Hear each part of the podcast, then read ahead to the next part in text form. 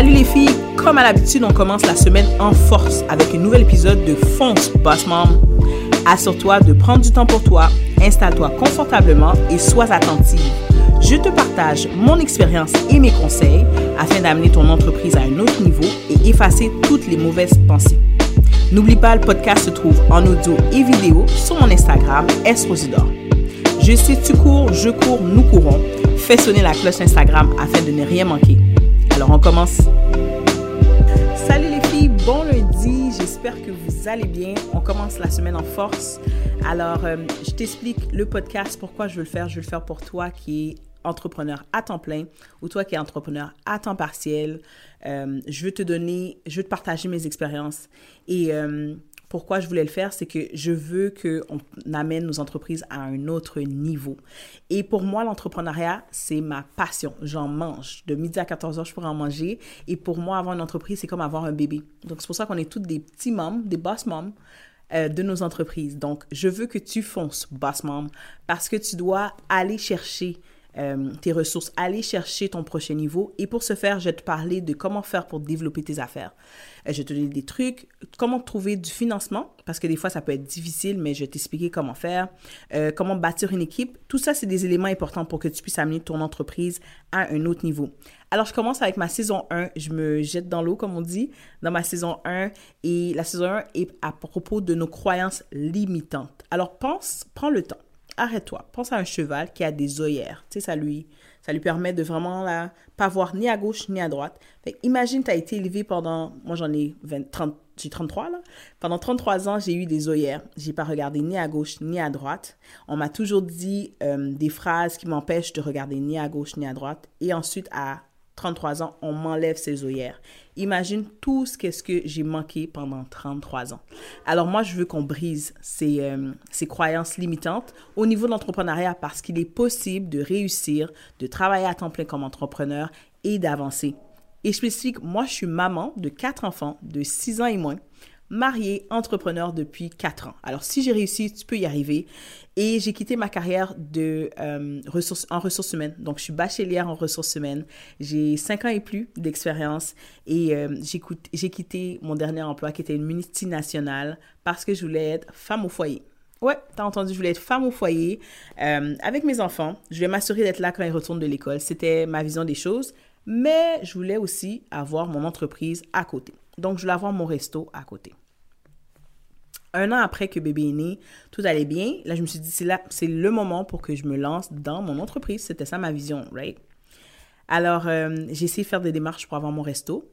Jusqu'à ce que je me, rencontre quelqu'un qui m'explique que si ton cuisinier rentre pas une journée là pour euh, faire la nourriture pour ton entreprise, tu vas être disponible pour rentrer pour faire la nourriture, right? Je dis, mais non, mais moi, je suis là pour faire l'administration, gérer. Donc, je ne pourrais pas, là, j'ai des enfants, j'ai mon mari, donc je pourrais, je, pourrais pas à n'importe quelle heure me présenter au restaurant. Et c'est là que j'ai réalisé que peut-être c'est pas le modèle d'affaires idéal pour moi. Avec le train de vie que je veux avoir, peut-être ce serait pas le modèle d'affaires. Et je savais que je voulais quatre enfants. J'aime les enfants. Alors, j'avoue que j'ai eu un moment de requestionnement. J'ai dû m'arrêter, méditer, voir hmm, dans quelle direction je dois aller. Euh, jusqu'à ce que je me dis, c'est quoi mon but dans la vie? Mon but, c'est que ma communauté puisse avancer. Donc, je veux euh, faire partie de l'avancement économique de ma communauté.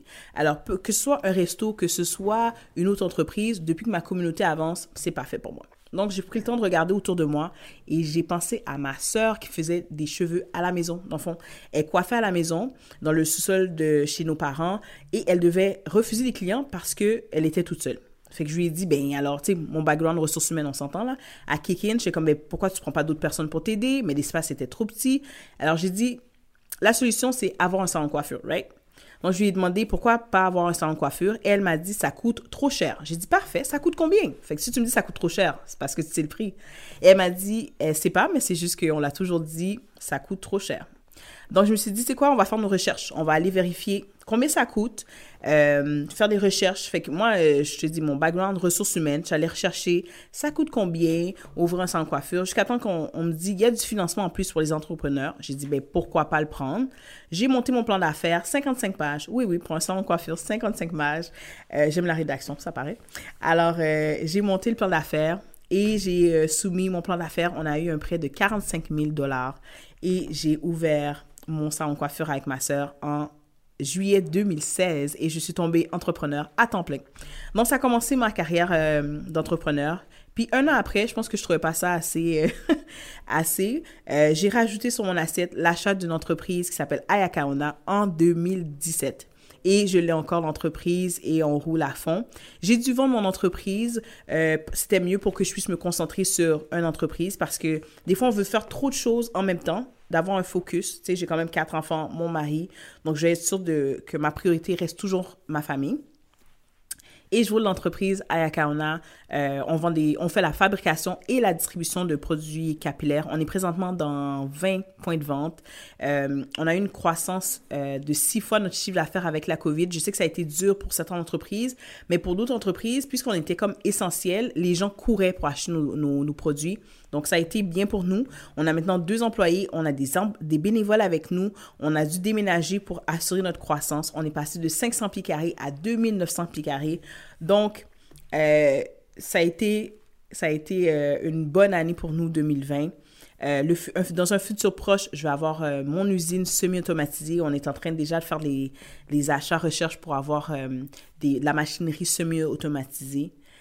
Et si tu me poserais la question, et je fais le bon choix de faire le saut en tant qu'entrepreneur, laisser ma carrière ressources humaines, laisser mon bac, euh, oui, je te dirais, oui, j'ai fait le saut. Et je te dirais, quand j'ai dû quitter ma, mon, mon dernier emploi euh, à la multinationale, euh, je, me, je me rappelle, les employés étaient comme, dans le fond, tu es allé étudier pour rien, faire ton bac? Tu as fait quatre ans de bac à temps plein, travailler à temps plein, et maintenant tu veux rester à la maison femme au foyer, puis avoir une entreprise à côté. J'ai dit, c'est sûr, ça va me servir à quelque chose. Je le sais. Et c'est ça le, qu'il faut garder en tête, tout le bagage là, tout le bagage que tu as autour de toi, toutes les expériences, euh, toutes les formations que tu prends vont te servir d'une manière ou d'une autre. Et présentement, c'est ça qui me permet d'avoir cette équipe avec moi qui travaille à Akaona. Donc oui, je, le ferai demain matin le saut. La seule chose que peut-être que je peux dire si j'ai un regret, c'est j'aurais dû faire le saut beaucoup plus tôt. Et ça, c'est une chose que euh, souvent on, ne se le dit pas. C'est l'entrepreneuriat, c'est comme, c'est, euh, ça peut, tu peux pas aller comme entrepreneur à temps plein. Euh, tu peux pas euh, être entrepreneur trop jeune. Tu dois attendre à ta vieillesse que tu dois être entrepreneur. Non, moi je crois que plus jeune que tu entrepreneur, tu as des meilleures idées, euh, tu as, la fleur de l'âge, tu as toute l'énergie qu'il te faut. Donc, si tu peux être plutôt, aller plus tôt comme entrepreneur, vas-y. Sinon, vas-y à ton rythme. Et est-ce que quand tu as des enfants, tu peux pas être entrepreneur? Oui, tu peux être entrepreneur. C'est possible la clé est dans l'organisation.